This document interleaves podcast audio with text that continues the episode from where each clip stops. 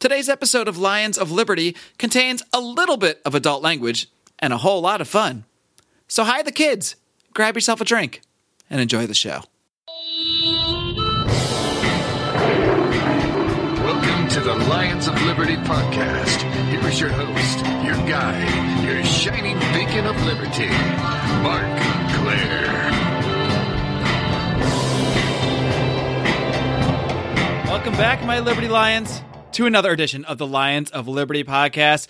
It's one you've been waiting for. That's right. Everyone's been clamoring for our post election roundtable, and it's finally here for you today in this, the 263rd episode of this program, which means you can find today's show notes featuring links to everything we discuss over at lionsofliberty.com slash 263.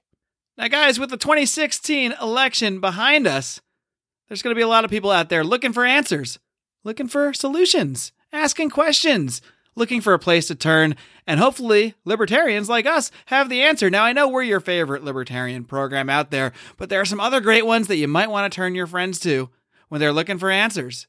And they finish their full Lions of Liberty indoctrination. After that, you can send them over to our good friends, Johnny Adams, Heather Nixon, Kurt Nelson at the Johnny Rocket Launchpad, as well as our man Roger Paxton with the Lava Flow podcast. He really gets into the nitty gritty. And of course, you've got to check out our friends Chris Spangle, Greg Lentz, and company over at We Are Libertarians. They have an excellent post election roundtable themselves. So as soon as you're done with this one, maybe you can go check that one out too. But enough about everybody else. It's time, finally, to bring in my fellow Lions of Liberty brethren here. My pride of lions, I might call you guys. I'm going to start using that term. Work a little little animal metaphor symmetry in here. My pride of Liberty Lions are going to join me to finally discuss not just the 2016 election, but everything that, that's been going on in the, in the last week afterwards. And I'm glad we kind of had a few days to to unwind and just kind of take it all in because it's been it's been a, a really crazy week. Uh, we're going to start off bringing in Lions of Liberty co-founder, the host of the weekly Felony Friday. My man, I know you've been waiting for this for a while, John. John Odermatt from Pittsburgh, Pennsylvania. What's up? Yeah, man, it's been a uh, been an exhausting week or six days, whatever it's been since the election. I, I know we talked about it a little bit on the uh, the last Felony Friday episode, but yeah, it's just uh, it's been crazy. Liberals are losing their mind; they've lost their mind. All right, and uh, you know, I always forget to say what I'm drinking. I'm a little embarrassed. So first, I'm going to see what you're drinking and see like h- how the embarrassment scale works there, because you've been drinking some kind of some kind of fruity stuff lately. Not that there's anything wrong with that. Yeah, it, the thing is, I normally drink beer, but like whenever we have these podcasts, these roundtables, I never have any beer in my fridge, so I'm drinking another one of the uh, the first name alcohol, uh, first first name malt beverages, a a Jack's hard cider. So Jack's Hard Cider. All right, delicious though. So It's you are delicious. still on the fruity drink bandwagon. Yeah. How is that Jack's Hard Cider? Delicious. It's a. is It's it like- good. Is it a It's good. strong drink? The Jack's. No, well, I mean it's like five percent, so that's like standard, I guess. It's not weak. It's got a little nice, little nice bite to it. It's tasty. All right. So before I bring on our next guest, who I, I'm pretty sure is going to have a uh, a slightly a slightly stronger drink than either of us. I'm just guessing. I don't know. Um, but I- I'm actually drinking, and please don't judge me for this. Um, I haven't really been out buying liquor lately, and uh, the lady had some people over last weekend, and it was using this as an element of a drink she was making. But I'm actually drinking Fireball, Fireball whiskey on the rocks. delicious cinnamon flavored whiskey on the rocks that I don't recommend drinking in, in mass quantities because you will get a hangover because there's a lot of sugar in this. You should just be taking shots of it, really. Just like every ten minutes, just take a shot of Fireball. Who says I ha- who says the I only way to been? drink? Maybe I'm doing that too. Never gonna know. All right, let's let's see if my prediction was correct. Let's bring in the man that I like to refer to as the Godfather of Lions of Liberty because he's the guy that introduced me to the ideas, of liberty, Mr. Howie Snowden from Leesburg, Virginia. Hey, Mark. I am not drinking something stronger than you. I thought since Trump's president now we all have to drink Yuengling. Wasn't that the one of his mandates? There's a lot of mandates I think that, that came from Trump. I didn't hear the Yuengling one, but But also, you might want to watch out that Fireball. Wasn't there recently like uh they find like antifreeze or something in it? ah, I don't think know. that's all propaganda. Yeah, probably. It's just a touch of antifreeze, just for the taste. It's delicious. And lastly but not leastly, I've got to bring in our resident Frenchman. I'm always going to call you that. I don't care how long you live in America, even if it's your whole life. your resident Frenchman, JB Lubin from the uh, city of brotherly love. Yes, and it is my entire life. I was born in Brooklyn on a hot, sultry night in 1983. Okay, You I'm even 100% you even know what the weather was American. like. You even know Oh, what the it, weather it was like. July 24th. I'm sure it was hot outside. All right, it and, doesn't and take sultry. doesn't take much for, it, foresight for that. All right, Oh, JB. Uh, hello, everyone. Hello, Mark. Thanks for having me. Always I'm looking pleasure. forward to this discussion. So, What uh, what are you drinking while you're wait looking forward to this discussion? You've been priming the pump there, priming the old oh brain. yeah, yeah. I've been having a little bit of the Espolon, you know, tequila reposado on ice. Ah. nice and simple, you know. So I think JB clearly wins for most manliest drink. I I don't think there's any question here. Is that anyone going to put up a fight there? Not that not that Yuengling is not manly, but it's not extra Hey, it's manly. it's perfect for hardworking Pennsylvanians. you're more the blue collar kind of uh, stiff drink. Not really stiff, but you're like the blue collar guy. The uh, maybe the the Sanders Trump vote, and JB is like kind of more the the elitist here. You're like Yeah, the, I'm, Hillary- uh, you're the Clinton vote, the smug Clinton vote. I'm the fancy city slicker with his foreign liquor, you know. It's more like the the Bill Weld vote. I would I would say. Oh come Oh on! yeah. Oh come on! That's just mean. That's just cruel. You take that back, okay? should, should we get in our licks before we move on? Because, you know, Brian and Rico, they covered the end of the Gary Johnson campaign on Monday's episode. Be sure to click back in your feed and listen to that, episode 262. Um, and we're going to focus on the actual election here, which, as we know, doesn't really involve Gary Johnson. Um, although it does to some extent. He did get but which I know you're going to hear this a lot in the next four years. He did get by far the most number of votes a libertarian candidate's ever gotten. I think it's over four million at this point. Um, so you know, I think you're going to hear a lot of you know, we did great. We did a great job. We brought in a guy who like got way more votes than any other libertarian in history. Uh, I'm not sure if there's uh, they didn't hit that five percent for the federal funding which I think is a good thing. I mean, not that they, not that I wouldn't want them to get more votes necessarily, but I, I, I think the funding issue would be a difficult one. And, uh, you know, I think in, in certain states he did achieve more than 5%. So hopefully ballot access will be easier in a few states. Uh, at the end of the day though, uh, how do you guys quickly grade the Gary Johnson campaign on a, a scale from F to A? I, I don't know. It's it's it's it's hard to grade it because I mean a lot of people did vote libertarian, but probably a lot of those people that voted libertarian were just doing it because they hated Trump and Clinton so much, and they won't even you know look into libertarian ideas any further. Uh, but with that being said, you know I can't give it an F because you know he did get you know almost four million votes, which is which is a good thing. I think at least from a perception standpoint, it's a good thing to show a uh, a third option that is that is growing and getting larger. So I'll give him a D. I'll give him a D because really he did an awful job communicating the ideas of liberty. And you know, I say this with there's lots of people that that we all know. We have mutual friends that have been turned on to liberty through Gary Johnson, which you know it's hard for me to imagine how that happens but maybe he is that just the tip as they say. So i'm i'm conflicted. I'll give him a d. I, I think his campaign was was pretty terrible as we've covered extensively on this uh, on this podcast. Howie, as the Godfather, as someone who's seen more libertarian presidential campaigns as a libertarian than any of us, since you were you were I mean, you were following it way back, and even when Harry Browne was running in 2000. I think you were even a libertarian back then. So you got us all beat on on how long you've been really watching these campaigns. So what's your perspective on the Gary Johnson campaign? And I think it's fair to relate it to the other campaigns we've seen: Bob Barr, Michael Badnarik. Let's not act like it's been all roses here. So yeah, uh, and I mean, not everybody can be Harry Browne or Ron Paul, but and I, I want to give this campaign an F because I mean, this was the best opportunity we ever had, and I thought they did a terrible job. Johnson's awful communicating the ideas of liberty. His his gaffes, like, did he not prepare for this the, since the last election at all, or get ready on foreign policy or anything, or have simple answers to the obvious questions they're going to ask any libertarian? Plus the, the fact that Weld is just god awful. Hopefully he's drummed out of the party. If he, I'm sure he'd probably just leave on his own. But I mean, he's a complete traitor to the cause, and I can't. I mean, and Gary, by association, for bringing him in, I hope he never runs for anything as a libertarian again.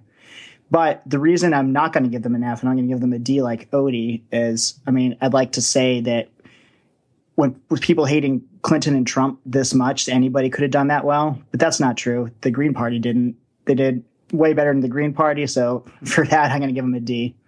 but I hope to never see either of them on a major Libertarian Party ticket again or Weld having anything to do with libertarianism. All right. A, a stunning rebuke for Bill Weld from Howie Snowden. I can't really say it's stunning. An expected rebuke. JB, what are your thoughts? This might actually be, uh, depending on where you draw the line, um, on on your uh, I don't know your ideological conversion. This might be really the first libertarian campaign you've ever seen from the perspective as a libertarian. You might count Gary Johnson 2012. I'm not sure, but but uh, either way, Gary Johnson's your guy. So, how would you grade what you've seen from Gary Johnson as a libertarian candidate? Well, I didn't vote for Gary in 2012, but I was on the fence at that point, if you could remember. I did vote third party, though. I voted for Jill Stein, believe it or not. So I was already leaning, I was already going down that hill, so to speak. You and Jesse Ventura, the big Stein Yeah, supporters already- around here. Yeah, I'd already broken the dichotomy at that point, but I didn't vote for Gary. I wasn't a full fledged libertarian yet. But as far as Gary's campaign in 2016 is concerned, I would have to give him a D. I won't give him an F because, you know, I don't think he failed completely considering, you know, he did pretty well. And despite the fact he didn't act any way, shape, or form like a true libertarian throughout the entire campaign, he did at least put the name out there and had some people thinking. And maybe they will go out and read some more and see you know what it means to be an actual libertarian. And you might educate some folks to the fact that gary did well. So i'm not going to fail him. And especially since he did he did pretty well. Um, he got about what 3% of the vote Yeah, I mean, throughout the country I think they're still doing the official tallies, but it's somewhere between three and four percent. I think it'll turn Yeah. out to and new mexico he almost got 10% of the vote which of course is his home state but still even as a third party is still pretty impressive Does So- anyone know how uh, Evan McMullin did in his home state? uh, Uh, i do not remember he, I'm, I, I I'm believe, guessing a lot better than Gary Johnson did in New Mexico. He, I, I'll pull up the final numbers in a minute, but I, I know he, I, he, he finished after way after Trump, and people were saying that he could, he could possibly beat Trump. And oh, and Gary got 6.3% in North Dakota too. And he's not from there. So there you go. That's almost 10% too, if you want to fudge it a little bit. If you round off 6.3, hmm. that's pretty much 10% as far as I'm concerned. Yeah. So he did all right. And hopefully some people who are had their heads turned by Gary's campaign might look a little bit more into libertarianism and, you know, the movement will spread. So in the in the state of Utah, Evan McMullin got 21%, 189,154 votes. I think uh, that's with 89% reporting, so still 11% out. Gary Johnson 3%, 29,921 votes. So McMullin spanked Johnson. Oh, egg Literally. muffin. It probably actually happened. He actually probably really spanked him. All right. Well, this is tough because I'm so used to having to be the one harder on Gary Johnson in a, in a conversation. Not really our conversations, but when I'm out there talking to other libertarians out there on Facebook and, and social media and even in, in real life. So believe it or not, there are people that know a lot about Gary Johnson. And that's one thing that uh, some credit needs to be given. I mean, I can't tell you how many people I work with, all of whom are Clinton supporters. I'm in California. Come on. Um, made jokes. Now, look, a lot of it might have started with Aleppo, but people know who Gary Johnson is. And I, I don't even think I could say that four years ago. Now, I don't know if that's a, great thing. Like, does it matter if people know who Gary Johnson is, or does it matter if people know about the ideas of liberty? And those seem like they might be different things. Um, but there is at least awareness that I think that Gary Johnson created that there are third parties and that there are real human beings that support them and that are going to vote for them. And that if you want their vote, it's not just going to, you're not going to scare them into voting for somebody else. And I think that's important because I got a lot of that argument from people I work with. Well, if you just voted for Clinton, well, guess what? People like me are never going to vote for someone like Clinton. So if, if you want our vote, nominate people that have better positions. Nominate people that are not pro-war, that are not, uh, you know, cr- crony capitalists to the tilt. Uh, you know, that are that are not just everything anti as anti-libertarian as you can be. You know, I even said there's a possibility, and, and this is true. There's some possibility that I could have considered a vote for Bernie Sanders, depending on the scenario, because there's at least enough things that he's pretty okay on, as opposed to Clinton, who's there's just not there's not a redeeming quality to be found with Hillary Clinton when it when it comes to libertarians, as far as I'm concerned. So, you know, you got to earn a libertarian vote. And maybe a libertarian candidate will do that. Maybe one of your mainstream candidates do it. But I think people are at least going to be aware now that you can't take it for granted you know, or that you need to think about libertarians in some way. And I've heard a lot of that talk. So eh, but when you combine that with with um, go ahead, JB. Now that you mention it, if you go like by step by step, by policy position by policy position, Bernie Sanders is more of a libertarian than Hillary Clinton is. Well, sure. She I edges mean- him considerably. Granted, he's still. I think way the Mussolini might be slightly more Yeah. of a libertarian than Yeah. Hillary Clinton Yeah, is. The bar's granted, pretty low. He might still way, be way in the red, but he's far further ahead than Hillary Clinton would be if we're going to look at policy. Yeah, I don't think there's any doubt about it. So, if you want to be mad, and by you I mean Hillary Clinton people, people that are afraid of Trump, um, be mad at the DNC for from the beginning promoting Hillary Clinton. Uh, be mad at the Clintons for pushing themselves upon us and using all their connections to try to do that. And these this is where your your anger should be directed, not in people who could not stomach a vote for Hillary Clinton for many reasons. And I think that a lot of that, a lot of those Bernie supporters, it might sound crazy, but I, I mean, a lot of those Bernie supporters did go to Trump. They did because the, a lot, the, a lot of those Bernie supporters were very anti-establishment, very against the TPP, which Trump, has, even Obama has admitted is dead now because of Trump's election. I, mean, to me, that's huge. That's massive. If Hillary Clinton won, the TPC would be alive and TPC, did I just call the TPP would be alive and well if Hillary Clinton had just been nominated, and it would be probably passed in January. Maybe not with the Republican Congress and all that, but if Hillary had her way, I have no doubt. Even though she took a position within this campaign, uh, I, I think we need to realize that you know and we're, obviously we're getting we're getting off track of the Gary Johnson topic, but ironically right on to track of, of election talk. Um, but I got to quickly give my grade to Gary Johnson. I can't believe I'm saying this. I'm going to be a little bit nicer than you guys. I'm going to give him a C minus. I still got to give him minus. Because look, we know we have people in our forum. I read an email from Austin Wilson a couple weeks ago who found out about libertarianism through Gary Johnson, and I don't know if that's how much of that is because Jerry Gary Johnson happens to have that has maybe he's mentioned the word twice, but and how much of it is just the fact that he was somebody out there on TV that uh, was not Hillary and Trump. And I don't know, and, and and sadly, maybe maybe it's because Gary was with Bill Weld that he even got on TV in the first place. I hate to say it, but that might be the case if you believe, I know what Gary's been saying from the beginning. So I don't know how true it is. You know, two governors sounds like a good marketing race, and they and they did get on TV more than I you know thought any libertarian candidate would. So it's But more. Mark- I think our more our issues are more of what they were saying on TV. Mark, that's the only reason I gave him a D, though. that got him That's up to the D. Yeah, that's no. the reason I gave him the D. You're like, we you're already giving factored that in. minus for that. We already factored that into the curve, man. yeah, that's Yeah. that's what I'm trying to you know put forth there. Right. now, How fair does it get bumped up to a C minus? I don't I'm know. pretty sure we all gave him a D because of that specifically.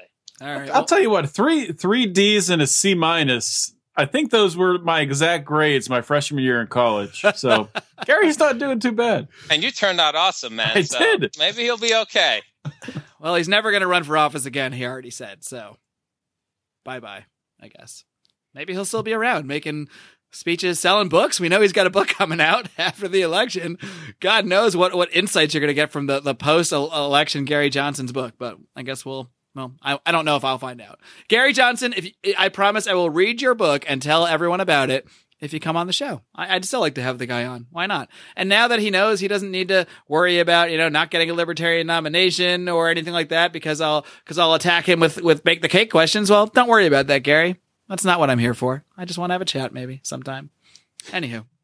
Now, moving along. I, I, I I think you guys convinced me. I'm joining you. Screw it. Peer pressure. It's a D. You're right. You're right. Because everything I just That said. was definitely not coming on the show. You gave him a D. All right, let, us pivot to this election stuff. First of all, Odie and I, I think, both want to pat ourselves on the back just a little bit. I think we've been pretty much saying that we saw this coming about a year ago. I mean, when he was started sweeping through the primaries, I think was you know, it's funny thing he didn't even win the first primary in Iowa, but it, it did feel like the, the Trump momentum was picking up and, becoming unstoppable uh, even before there was a first vote. And I, think we both kind of saw this coming. At the same time, I mean, heck, even I've bought into the, the media smears of Trump. Not that I, I, I don't think he's racist. I don't think he's a sexual assaulter, but I did think that their messaging was a- so effective that it might be enough to to to cost him the election. It wasn't. Um, so every, everything we, we saw coming kind of did play out. And uh, so Odie, what what what really? Why did you see Trump coming? But and even knowing that that you had felt this way for a long time, uh, were you still did you still feel a sense of surprise that that it actually did happen and play out? Well, uh, uh, I think a little bit of both. Um, I I think uh, I first remember being confident in saying that Donald Trump was going to be the next president. It was around the holidays last year, around Christmas time, sitting down with family, and everyone was kind of disillusioned with the whole uh, Republican and, Democratic nominating process at that point in time. And I said, you know what? You know, I'm not backing Donald Trump. I'm not supporting him. I'm not going to vote for him, but I think he's going to easily win the, the Republican nomination. And he's going to go on to win the general election against Hillary Clinton because there's no way the Democrats were going to nominate Bernie Sanders, which I was right on that. And as we've talked about before, Mark, I think all of not all of the credit, but a lot of the credit goes to uh, Scott Adams. We've been following Scott Adams' blog, and he's been pretty much outlining Donald Trump's persuasion techniques throughout this entire election. And he continues to outline how he thinks Donald Trump can use these persuasion, these manipulation techniques, really what they are, in order to um, unite the country and get people to forget about some of the more harsh things he said, some of the sexist things that he said, some of the things that can be interpreted to be racist, how he can get the people to forget about that and to unite around some, other things.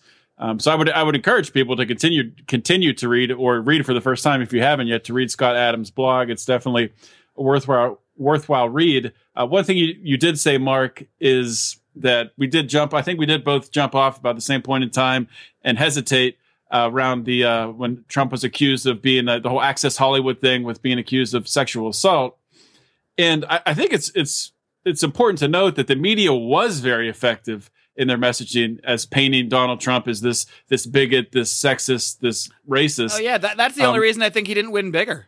Yeah, it, I, I, it would have been a huge landslide if they hadn't been so effective, and that's why the country is so divided right now. Why there's people out there, there's liberals out there right now who literally think I've heard people say this to me, real human beings, not on Facebook, say this to my face that if you voted for Donald Trump, then you're endorsing racism, you're a bigot, and you're a terrible person. And they they can't get off that. They cannot get off that that that logic. It's it's kind of scary actually. I was actually told something today, and this was just uh, because I hate being on this side of things where I end up defending Donald Trump, but I'm not really defending Donald Trump so much when I'm out there having conversations with people. I'm defending just like the truth. You know, I, I want to criticize Donald Trump for all the many things I disagree with him on uh, policy wise. But when the only criticisms are not of that stuff and they're about just smears that I just don't see the reality of, uh, you know, I have to at least have that conversation. So I, I do find myself on that side of things. And I, I was having a conversation with someone today who said, uh, this, I just kind of overheard this part before I got into it, but she said, you know, it, what, what's the saddest part about this is how many of those people that voted for him don't realize that they're racist. Now, if you It's don't realize you're racist, I mean, I guess there are ways you could not realize you're racist if you just, you know, you deny you're racist, but you're going around using the N word and saying that black should have less rights, but you're saying you're not racist. Okay, then that's a weird disconnect. But they're saying that the mere fact you voted for this person means you are racist. And therefore, and, and, but even though when they're claiming they're not, and those people just must be too stupid and ignorant to know that they're racist. And this person was saying, look, me, I've been to a lot of those states. I trust me. I know they, they just don't know what they're doing. So the implication again, and and what I'm trying to say is this is why you're losing. This is why you're losing this this argument or whatever not with me but you know the greater argument in society because you're looking down on these people and you're telling them they're racist for voting for someone besides you. And I, a part of that is like you said uh, the effective messaging against Trump. But I mean point me to actual racist things Donald Trump has said or done. I, I mean I, I haven't seen them. You know, one thing that I'm really surprised by is that the LGBT community thinks Trump is so anti-gay when he's he's for gay marriage. He like held up a rainbow flag at one of his rallies. He said as much at uh, his uh, when he won the primaries at the convention, and he's going to be the first president ever going into office supporting gay marriage. I think it took Obama a little bit after that. He's going to be. I heard he's going to nominate Peter. I don't know how to say his last name. Peter Thiel. Thiel. Peter Thiel for uh, a position. So he'll be the first person to nominate uh, an open gay person to one of these positions. And with the media, the way he portrays him is ridiculous. oh, he's also probably going to nominate Ben Carson uh, you know Uh, yeah. I mean, Oh. and then of course the answer you're going to get is he's just doing this to try to dispel all the things people are saying. Like he really hates, like I'm sure he really hates Ben Carson and Peter Thiel for being black and gay, but you know, just to dispel it, he's going to suck it up and and, uh, and nominate him for the for very important positions. Come on. Mean, he, he used to be a Democrat. He grew up in New York City. I'm sure he's uh, a little more worldly and open minded than the media's giving him credit for. Yep, JB, what do you think about all this? Well, Do you as think? Do you I- think Donald Trump's racist? I mean, do you think that that that we're crazy for not seeing what other people are seeing? I mean, I don't. It, it, it's it's hard for me to say.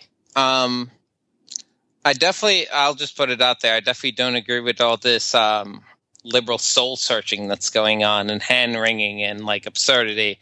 But you have to admit the same thing happened when Obama got elected in 2008, which a lot of people are conveniently ignoring, at least from the other side of the aisle. I, I don't. But- I, maybe I'm wrong, and maybe I am conveniently forgetting or something. I don't remember actual rioting. I don't. I'm sure there are plenty of Well, I conservatives don't saying "not my president" and stuff like that. But there was definitely School walkouts. Were there schools walking out? I mean, in L.A., this is the, the third day in a row. Last week and this week that well- people- And in Maryland today. Well, Republicans and conservative conservatism is not really the purview of like young people in schools and colleges and the type of people who would do things like that. But the type of people, I guess, who are more, I guess, predominantly aligned with the right, they definitely came out in force and protest and had their signs and pretty much threatened Obama and his entire family's lives when he became elected.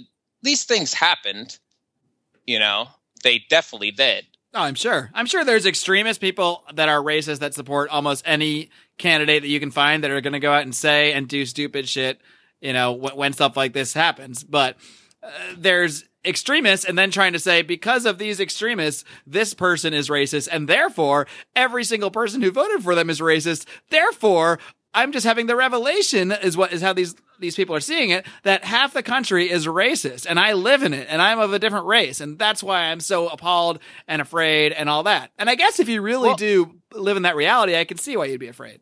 Well, Mark, I, ha- I, like I said, I don't condone it. I guess I don't understand it really because I'm me myself being a minority. You know, I'm not. You mean afraid of as a Frenchman, Trump. right? Yeah, exactly. and you know how much Americans hate Frenchmen, so I'm really on the radar right now. Like a double minority. Donald Yeah, Trump's anti anti French rhetoric is, is just hit too hard. I'm not afraid of a Donald Trump presidency because I'm not afraid of the unknown in general. I'm more of a wait and see type of person. If he starts doing things that seem, you know, a bit on the fascist side, maybe my concern will be raised. But right now, nothing has happened whatsoever. so I don't feel any fear. But if I was a Muslim American or something like that, and the type of rhetoric that he said on the campaign trail, which for the record, I don't believe that any of that is going to be put into policy, but he still said it. I'm not Muslim. I don't know what it feels like to be Muslim in this country after 9 11, after they being one of the most maligned groups of people in this country for almost 15 years now. I don't know what that feels. And when the President of the United States says the types of things that he says about banning Muslim immigration because none of them apparently can be trusted, I don't really know what it feels to be in a situation Well, like e- that. even So is even that is a distortion of, of what Trump said though and I don't agree with what Trump said but what he said was I think we should halt Muslim immigration from high risk countries until we figure things out and and That's and that's not people better. entirely. But I I, I got to disagree with you, Mark. okay. I think at I, first I could be wrong I thought that's what I at was my first he, he's a negotiator. Remember, so at first he said, "I'm pretty sure he said ban all Muslim immigration," and I then he wa- and then he walked it back. what he I'm said, pretty yeah. sure. now we got to and look he, for the then original he quote. backtracked because apparently that's ridiculous. You know, you know, Muslim immigrants from all sorts of places, like a Bosnian or something like that, is not really a high risk person to give a visa to go into the United States. So when you hear that type of rhetoric, and even in past in its history, even before the campaign, you're you were asking me, is Donald Trump a racist? Honestly, in my heart, I don't think he is. I just think he is a average seven year old white man who grew up in the United States. He's not overtly racist. He certainly doesn't think he's racist, but he harbors the racial biases that his culture, that the culture he was raised in, kind of like imbued in his brain. You know, even like the Justice Department sued him twice for racial discrimination in housing when he was building when he was building apartments in New York City. He has things on his record that someone could take and say, well, he's a racist. But Didn't didn't he try to open clubs and stuff though that minorities were allowed to go to because they weren't at the time, like back in like the seventies and stuff. This don't- I don't know. Is that? I don't know You- anything about that, but it does seem like the kind of thing a businessman would do if they seem if they if the, the the color they care about the most is green. Yeah, I mean, well, I don't, necessarily. You you guys are taking you you guys are really taking racial discrimination um very lightly. No, no, no. He's saying Like- how he's saying he was opening up a club. Well, we go. go yeah, I'm like ninety five percent certain. I'm not this. I wish I- the the I- housing thing. I don't know I, I anything wish I about had. it. I wish I had the facts up, but I know there's somewhere I think in Florida where there were clubs where I don't know if it was blacks and Hispanics weren't allowed in. He opened up one where they could go. Um, I, I think it was just one of the things he pointed out, trying to show that in his past, like, no, I've been not racist. I don't, I don't know. I wish I would. I hate not Trump- having the facts and just. uh Donald Trump doesn't need to prove to me that he's not racist. I know I know he's a businessman and and like I was trying to say with the 1973 case, despite actually like being a black man and experiencing racism in my own life, I can actually put myself in another person's shoes in 1973 as being a housing developer. And I know that the the atmosphere that was in New York State and New York City in particular, as far as housing was concerned, the least minorities you have in your neighborhood, the higher the properly property value you have for your places. And racially discriminating against people in 1973 was practically good business practice. Now, can I? Is that abhorrent? Of course it is. But looking at Donald Trump and his whole like CV of who he is and what he tries to do, I don't know if that was actually a factor of him not actually wanting black people to live in the places that he builds, which honestly I feel like he couldn't even care about because he's not like he has to live there himself. Or was was he making a business decision here to try to increase the property value of the developments that he was setting in the city? I'm I feel like as much as some things when I I hear them and I read about them, they might hurt viscerally. I try to like bottle that for a little second and try to de- deconstruct it somewhat in a rational way and try to at least give people the benefit of the doubt as far as I can stretch it. And I can easily see that being a business decision as opposed to a racial decision. Yeah.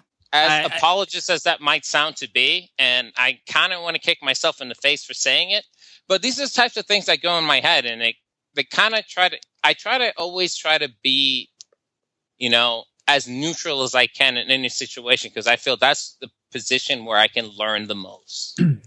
it's it's kind of it's kind of interesting and i'm not sure if there's anything to it but you would think you know this obviously the justice department was suing donald trump for that. It wasn't really aggressively pursued and investigated by the news media right now looking back in hindsight on it. It was mentioned during a couple debates but it wasn't really a big a big story against trump that i can remember. I don't remember seeing any you know half hour um, you know specials on looking into into this event which i mean if if in fact donald trump was actively not trying to make it so black people could not live in his building that's a pretty huge thing. So you would think the news media if they had some proof on that would would focus on it but Well, he was never convicted; it was settled out of court, so without an actual conviction. But there True, was true. two separate cases brought up against him against the Justice Department. And it is the Justice Department, after all. I feel like there's got to be a little smoke and fire for the Justice Department to be involved in something like this. Or he pissed off the wrong which is connected complete politician. I mean, speculation, who of knows? course. Yeah. Complete speculation. yeah Maybe they had it out for him. I don't know. But I'm just saying it happened. And I'm just trying to explain to ev- to you and everyone who's listening that I can at least empathize with some people who might be concerned that that rhetoric might not just be hot air. For the record, I do have the actual original quote about Muslim immigration, and he did say, um, he called for a total and complete shutdown of Muslims entering the United States until our country's representatives can figure out what is going on. So you're right, and I'm right. It's more extreme than what I said, but he also said until we figure this thing out. So and that that But was that the wizard mean at work anything, though. That no, I know mean exactly, exactly. And like Odie Which just said, a- it's Which, like I said, is a ban on Muslims. No, that, No, that's you're, you're right. saying. You're right. Not deny- and it, not it was denying it was the wi- it was the wizard at work. It was it was a problem. It was right after a terrorist attack. It was was right after which which terrorist attack was that? I have a terrible memory. Was that uh San was that Bernardino. Paris? San Bernardino. That was after San Or Bernardino. It might have been Paris. It was it was both around that time. I mean, they had both happened pretty recently. And uh, yeah, people were looking for a solution. How do you stop terrorism? And he gave, here's my solution. Anyone can understand this. People, oh, wow, he solved the problem. And they said, wow, I'll support Trump. And I mean, that's kind of putting it simply, saying that that's kind of people might hear that and assume that all of his supporters are stupid. But I, I don't think that's, I don't think that's accurate. I, I think when you're in that position and the way Scott Adams talks about it is just simple solutions that people can understand easily. and it was enough to for people to get behind him on that. And then after you know people get behind him, he he walks it back to make it seem less aggressive and less uh, really less uh, abhorrent. But uh, yeah, I, I think the interesting thing about this is not. I don't know if it's interesting is the right word. Unfortunate. Um, is that we've spent I don't know 20 minutes here talking about these things about Donald Trump, racism, bigotry, um, and we're not talking at all about how we think he's going to actually be as a president. They did it to us too. They wrapped us up in all this, Yeah. in all this rhetoric. But I, I'll- I'll just I'll just say a couple of things, and then you guys can you know chime in too. But personally, I think Donald Trump is going to be a pretty liberal president, and I think a, if a lot of the liberals and you don't mean progress- classically liberal, like a like some libertarians might. Like. no, not not classical liberal. He's going to be a big government guy. I think there's going to be a lot of infrastructure projects. There's going to be a lot of spending. You're going to hear Donald Trump saying, "I've done construction all my life. I know how to run these big projects, and we'll build them the best. They'll be the the best projects, the most beautiful projects, and they'll last forever." And you hear a lot of that, a lot of that huffing and puffing but it's it's just going to be more big government. And i think it's not going to be much different than what obama did when he came in to try to stimulate the economy with a lot of shovel ready projects just different terminology and different selling. So i think if liberals kind of opened their eyes that might realize oh my gosh they're doing the exact same thing. I don't think we're going to see obamacare repealed. I think it's really too late to repeal it um, I mean, not too late to repeal it, as in it couldn't be repealed. But I think repealing it, Donald Trump, it wouldn't be it wouldn't be a you know good political decision because there'd be a lot of blowback, a lot of people without health insurance. And it would just be a catastrophe for him, and he obviously would never get reelected again. So I think it'll be tweaked. Maybe they'll make it legal across to sell, sell insurance across state lines and things like that. But I think for the most part, it'll be pretty liberal. I don't think there's going to be a wall. He's already kind of saying, you know, maybe some of it'll be a fence in parts, and it- it's it, yeah, it's not going to be a wall. But what what do you guys think? I don't think we're going to see much different from uh, President Trump than we've seen from other presidents in the past. I, I think you're right. I think it's going to be a lot of government solutions. He's probably going to be pretty shocked when uh, trying to get the wheels of government turning isn't the same as uh, running a business. There's uh, Yeah. going to be a lot of roadblocks in his way, or he's not going to be able to get things done like he's used to. You can't just call Um, downstairs and you know get get a couple things done. I'm going to take a wait and see policy, but I am concerned with the people he surrounds himself with, like Mike Pence, Rudy Giuliani, you know, General Flynn, all those people. But he he has said some good things that I'm hoping will come true. Probably not, but maybe in some fashion. But we're going to have, I'm sure, lots of episodes going after everything he's done wrong, which will be coming soon. All right, well, I'm, I'm going to give my biggest hope, and maybe we can all, all kind of do this real quick. Uh, I want to give my biggest hope and my biggest fear of Trump. My biggest hope, and obviously trying to stay realistic too, my biggest hope is he pretty much governs like Bill Clinton. Now, it might be a weird thing to hear a libertarian say. I, I'm just trying to be realistic. I, I don't think he's going to, you know, govern like a libertarian, like a small government person. So I hope that he doesn't govern like a socialist. You know, I'm trying to find a realistic middle ground of how I think he actually will govern. And I think he'll try to form alliances and try to make deals and, you know, do what he does in that way. And I, I, I don't think he's a, a slash and burn conservative who's going to try to tear everything down. He's just, he's, it's not who he is. It's not, uh, what his politics have ever been. Uh, I think he's going to probably, my, my hope is that he's going to at least be better on some of the things that we have praised him on, and that is his rhetoric in regards to foreign policy. Supposedly he had a conversation with Putin today, um, and he, he, he wants to, you know, work with him to combat ISIS. Now that might sound like more militarism, and maybe it is, but it's better than war with Russia in Syria, which was Hillary Clinton's policy. So that gives me a little bit of hope. And and the other thing that gives me hope is that he, Obama has already said, like I said earlier, TPP's dead. All right, well that gives me hope too. I think the TPP should be dead.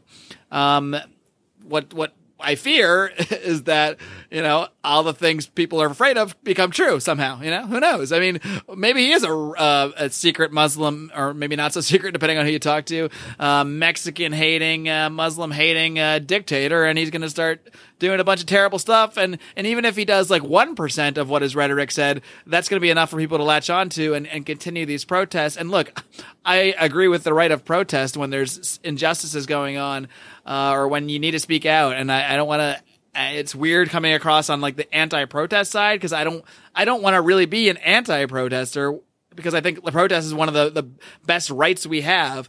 Um, but when you're simply protesting the results of an election, uh, especially from a side that was hyperbolic over the the idea that Trump said he'd have to take a look at whether he would agree with the results or, or whatever, these same people are are are and I don't want to say these same people painting a broad brush. Many people are violently protesting this. Many people are are are rioting. I mean, they arrested hundred something people in in Portland.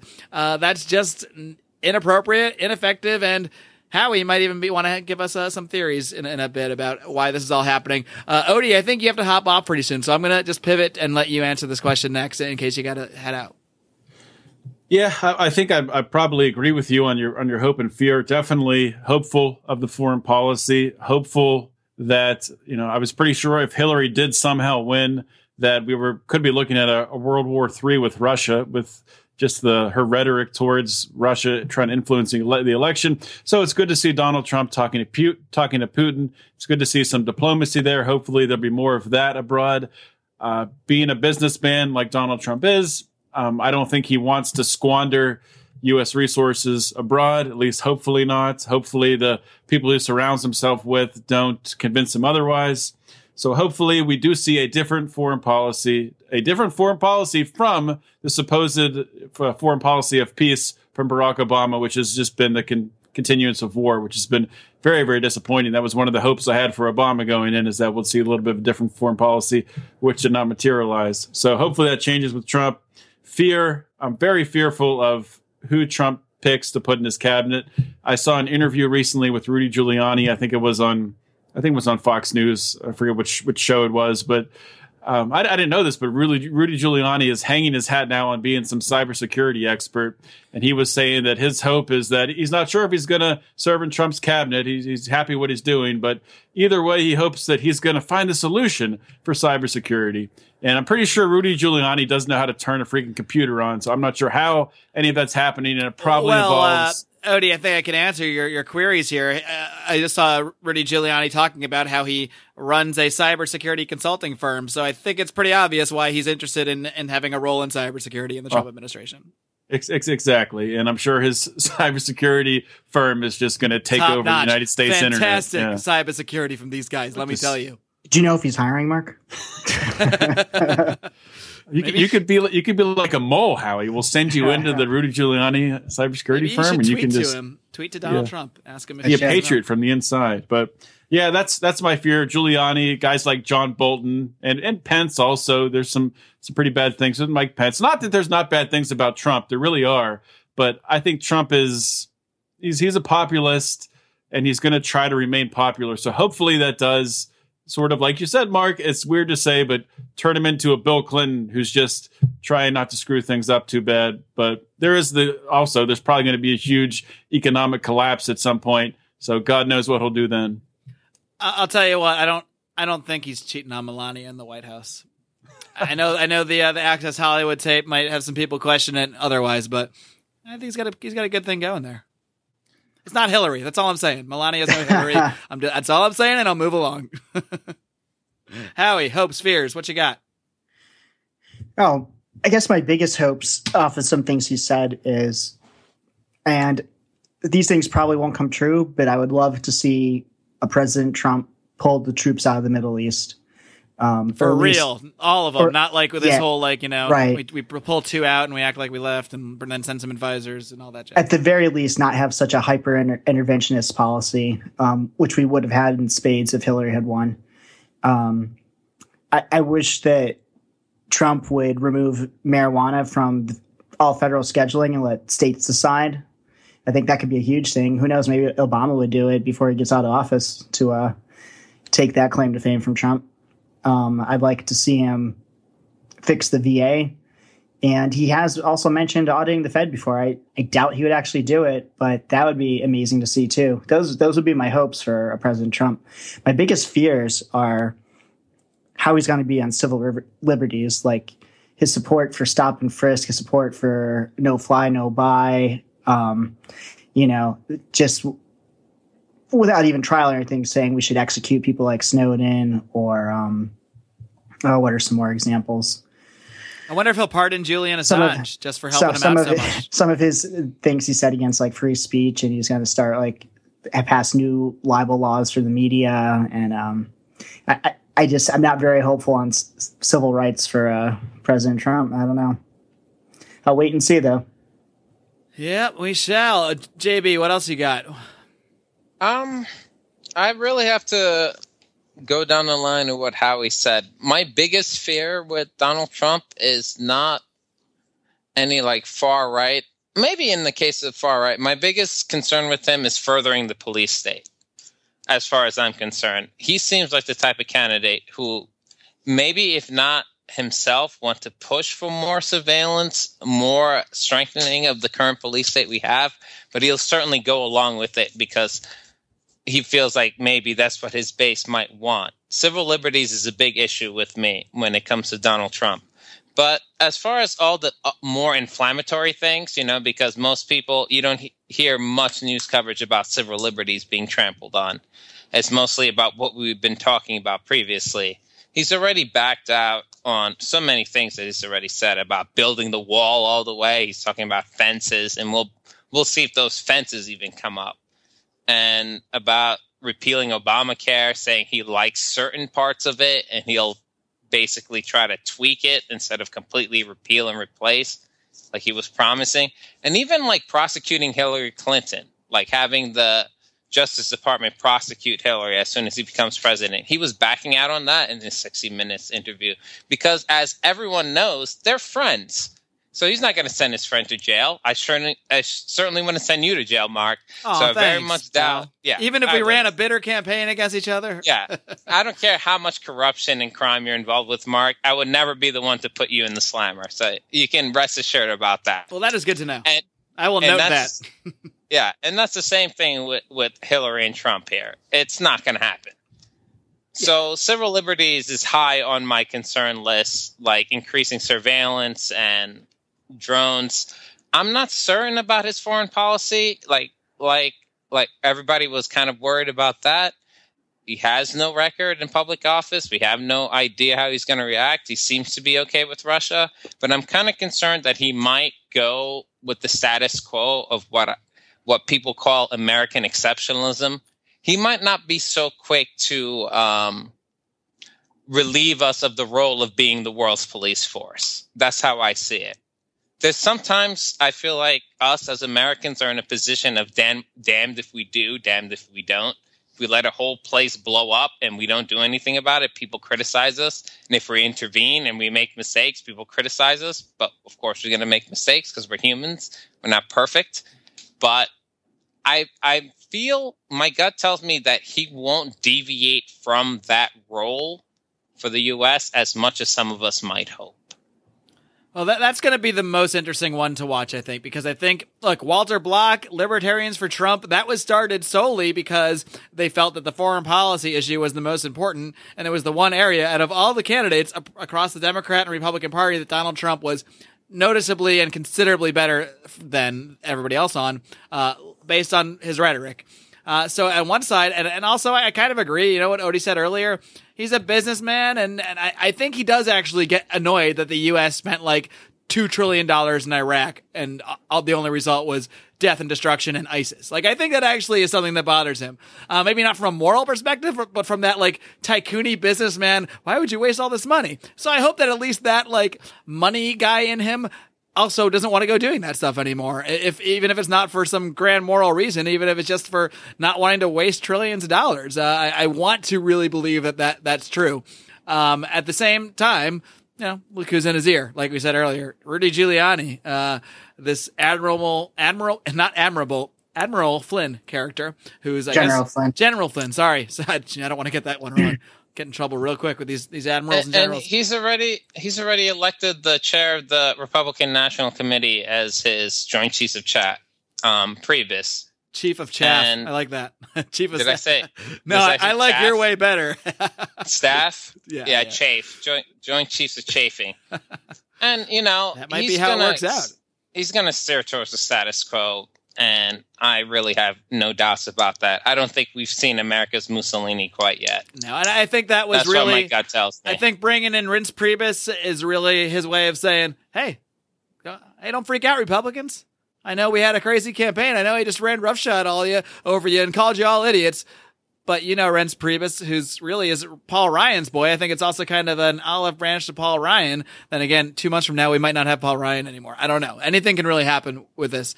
Um, but I think it's his way of saying, Hey, Republicans, I got your guy here. You all know him. He's my guy now too. I'll work with you.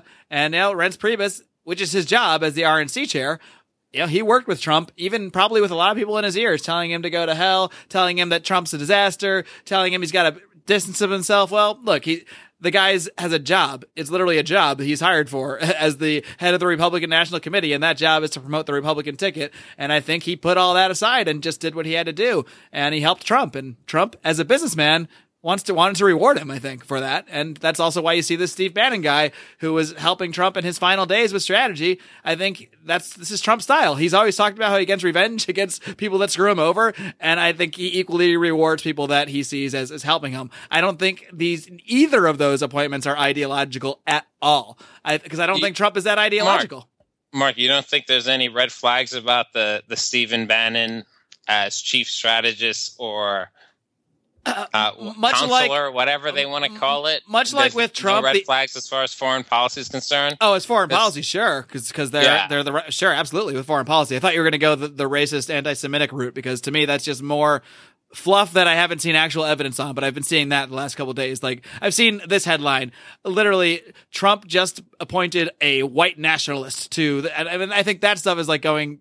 Maybe he is a white nationalist, but I haven't seen evidence that actually shows me that. Uh, foreign policy, sure, that stuff worries me entirely. But you know, Bannon's role is is strategy, and hopefully, uh, the strategy doesn't involve killing a bunch of people around the world. I mean, uh, it's, it's, it, there's there's stuff that worries me about all these guys. Believe me. Um, but I think all we can do right now, the thing is with Trump, he's the most difficult person to predict because we've never had a Donald Trump before.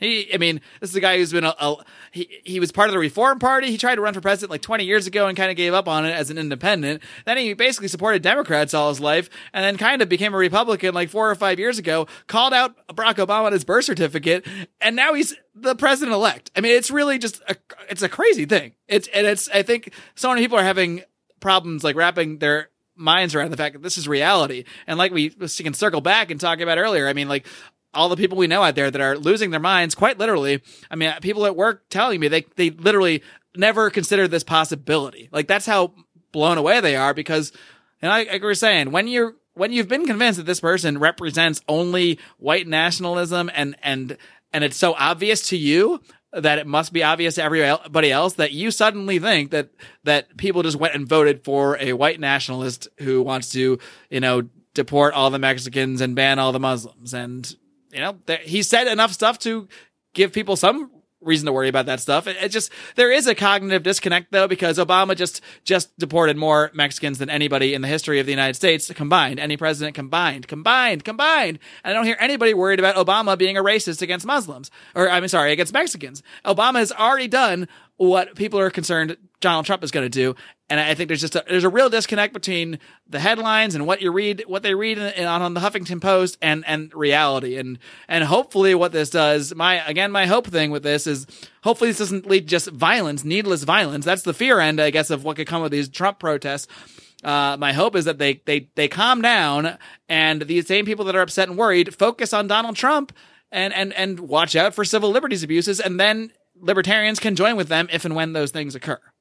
Howie, do you have any words about the uh, protest before you go? I know we were talking about this a little earlier, so uh, I know you have some maybe oh, thoughts. Oh, I don't want to call yeah. them your conspiracy theories, but it's, it's some stuff yeah, it's, you've it's been putting out. Not there. my conspiracy theory, but it seems we've seen from you know Project Veritas and different things that some of these protesters and people causing violence are actually paid agitators and not like organic or upset people.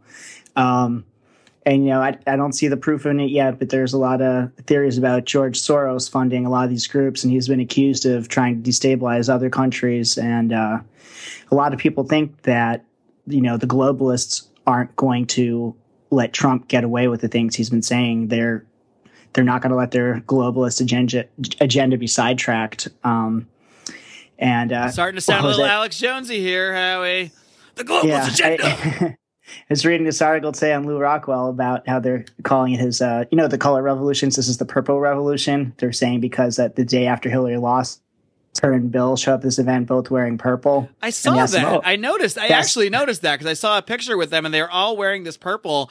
And I was I was trying to figure out if there's any significance to that. And you think there is? And they said they said it's it's supposed to show like the mixing of the red and blue because we need to unite together now. But Against other people, are, but other people think there's a more sinister thing. This will be America's purple revolution. Um, we'll see. Hopefully not. Well, maybe they mean everyone needs to unite against Trump, and then that's maybe that's how yeah, they see it. I don't know. Probably.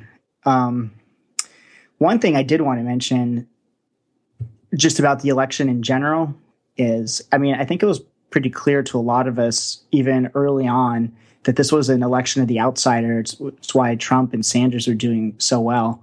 I think the biggest loser and the biggest mistake, you know, isn't even what the Libertarian Party did, but that Rand Paul tried to just kowtow to the establishment. And the year of the outsider tried to make himself seem as establishment as possible when Rand could have been, I think, our best chance to move the country in a libertarian direction. And I don't know. Hopefully, there's some lessons learned. I mean, he doesn't have to become his father. He can, you know, still be Ron Paul White. But people are sick of the status quo and the establishment. I, I mean, I don't think he would run. No one ever usually runs against an incumbent president, but maybe eight years from now, he'll be back in the game. Um, I think he has a much better sh- shot as a Republican than whoever libertarians are going to come up with.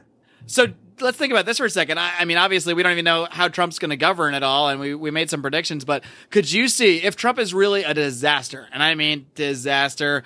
The public hates him. His poll numbers plummet. He's got like a twenty percent approval rating. Could you see him being primaried in four years, especially considering all of uh, you know all his controversies and conflicts with with other Republicans, uh, you know, throughout this time. You, you, know, there's guys like Ted Cruz, Marco Rubio that would probably jump at the opportunity if they thought they could actually take him out. Um, obviously, the flip side of being that no one ever does this. No one ever tries to primary an incumbent president. It just doesn't happen I, because the parties I mean, control I, it. I think that Obama and Bush were disasters, and I think Trump's going to be a similar disaster. It would have to be a spectacular. Well, Bush was tra- Bush a spectacular is, train wreck of like all these kind of things that the media's been saying. Actually, you, you say true. they're disasters, but like the public didn't see them as disasters. Right? Maybe right. they kind of did. They were probably split, uh, similar to the lines of the election. But like you know, none of them had had you know. I think Bush is looked upon less fondly, way less fondly now. But even at the time of his reelection, you know, he was being criticized over the Iraq War, but it it wasn't seen in retrospect as as quite the disaster it is now. Uh, and and obviously we've been critics of Obama, but I, I think he's been fairly popular. So I, I'm not even saying a situation with either of them. I'm saying everyone knows a, he's if it's he's an absolute complete train wreck and the the general public views it as a disaster. Uh, you know, I guess we would most presidents but I, it's possible. It's probably smarter for Rand to wait eight years, though. Oh, I don't think it should be Rand. I, I mean, if it happens, I want it to be someone I also don't like, so they can just destroy each other. yeah, good point. Yeah, one thing I, would like to thank uh, Trump for is destroying the Hillary and Bush dynasties in Yes. one election. Congratulations, sir. It- for, if, if you do nothing else positive, you have my debt of gratitude for that. And I wrote an article, I'll link to it, uh, Dark Clouds and Silver Linings, the 2016 election. That was one of my silver linings. If not, I mean, we were told for like a year before we even started primaries, this was the Jeb Bush versus Hillary Clinton election. And boy, oh boy, did anything sound more terrible than that. And Trump destroyed them both. Trump took out Jeb Bush. I mean, targeted him. I mean, just obliterated him. I don't think he'll hold any office again. And, uh, I mean, I sure as hell don't think the Clintons are coming back. I mean, obviously they're so connected to many people in politics that they'll probably have their hands somewhere, somewhere dirty. No puns intended here, but you know, they're, they're not in the presidential seat for the next eight years. And I think that's a wonderful thing. I say with some hesitation because we haven't seen what that other thing is in Trump yet. But I mean, these are people that should not have been rewarded with the White House. So I think it's a positive thing that they weren't. The only question is if how, how bad the alternative is going to be. JB, last thoughts. Me, well, I'll start off with a potential 2020 run for Rand Paul. And I don't think he's the guy that we need to hitch our wagons on personally. Not because of who he is um, policy wise, if if which is the best way I can say it. Um, I'm not that old, but I've lived through enough presidential votes to come to the conclusion that it's a popularity contest. Even more so now in this new 21st century. I know I'm aging myself when I say that social media world. It's a popularity contest, and I don't think Rand Paul is fiery and or, you know, like he doesn't he doesn't incite people, he doesn't inspire people like his dad did. Even George W. Bush, he doesn't get people out of their seats like the people who have been elected to be president of the United States for my entire lifetime have. That's basically why Bill Clinton beat George H.W. Bush because he was boring. And Bill Clinton was awesome and young. He played the sax and he fooled around, and people liked him. I don't think anybody likes Rand Paul. and until we get to the point where the president isn't picked based on popularity, he has no shot. And hitching our wagon on him is a lost cause. Yeah, well, and I hate, and when I say this, it, it pains me inside because I wish things, I wish life was based on, you know, facts and reality and reason, but it's not. That's the conclusion I've come to. It's really not policy and reason and who would be the best person for the job.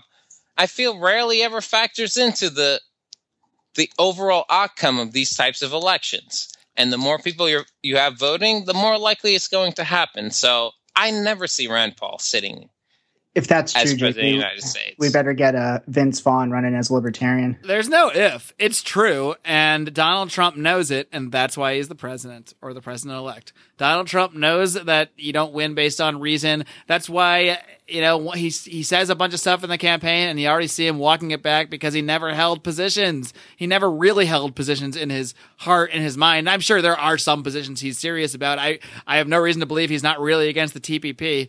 Um, but I mean, in general, he said things to inspire emotion, to inspire emotion in the electorate, to get them to go vote for him, not to, not so they could read a three page policy, three page policy stuff is like 60, 100, 1,000 pages, not so they could inspire them to read policy positions and think deeply about the issues. No, he inspired them to do one thing, vote for him. And he did that with rhetoric because, and look, it's not like he, he knows something other politicians don't. They know too.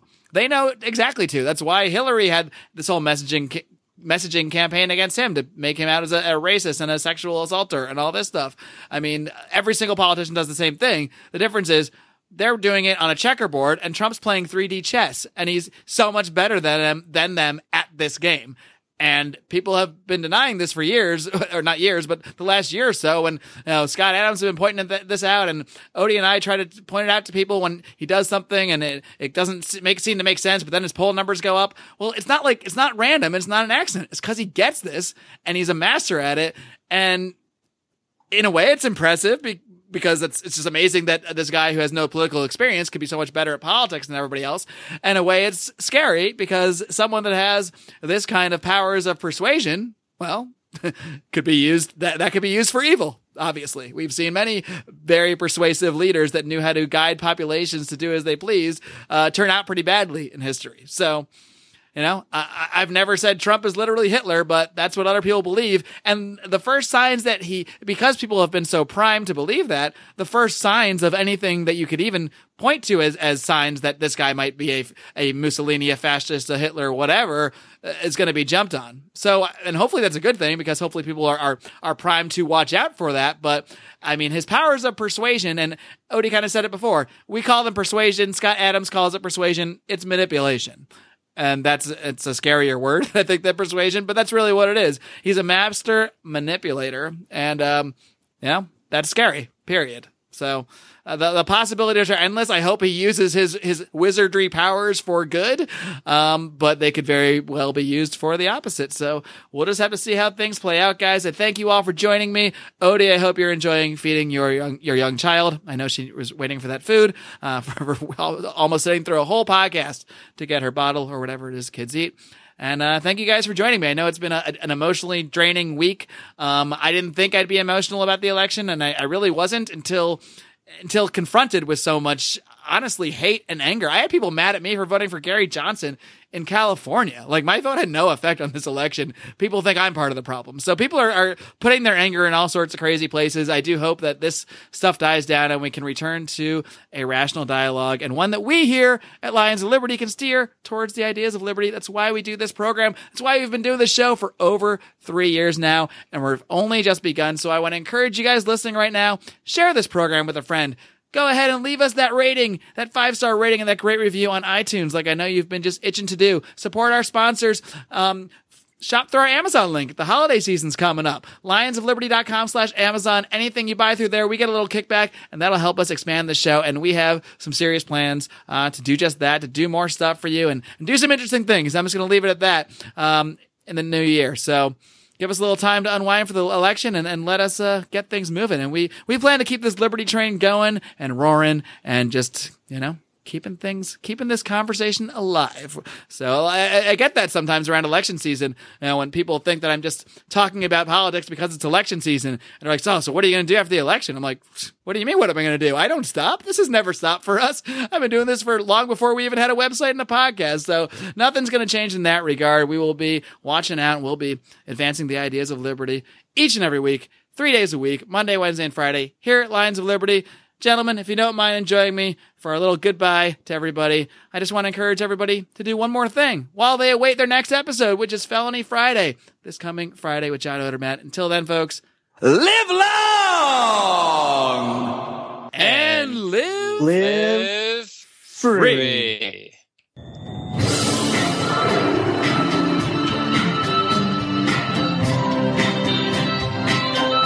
I It's we good. really got to work on that timing. I think we, we, we got to actually practice it now.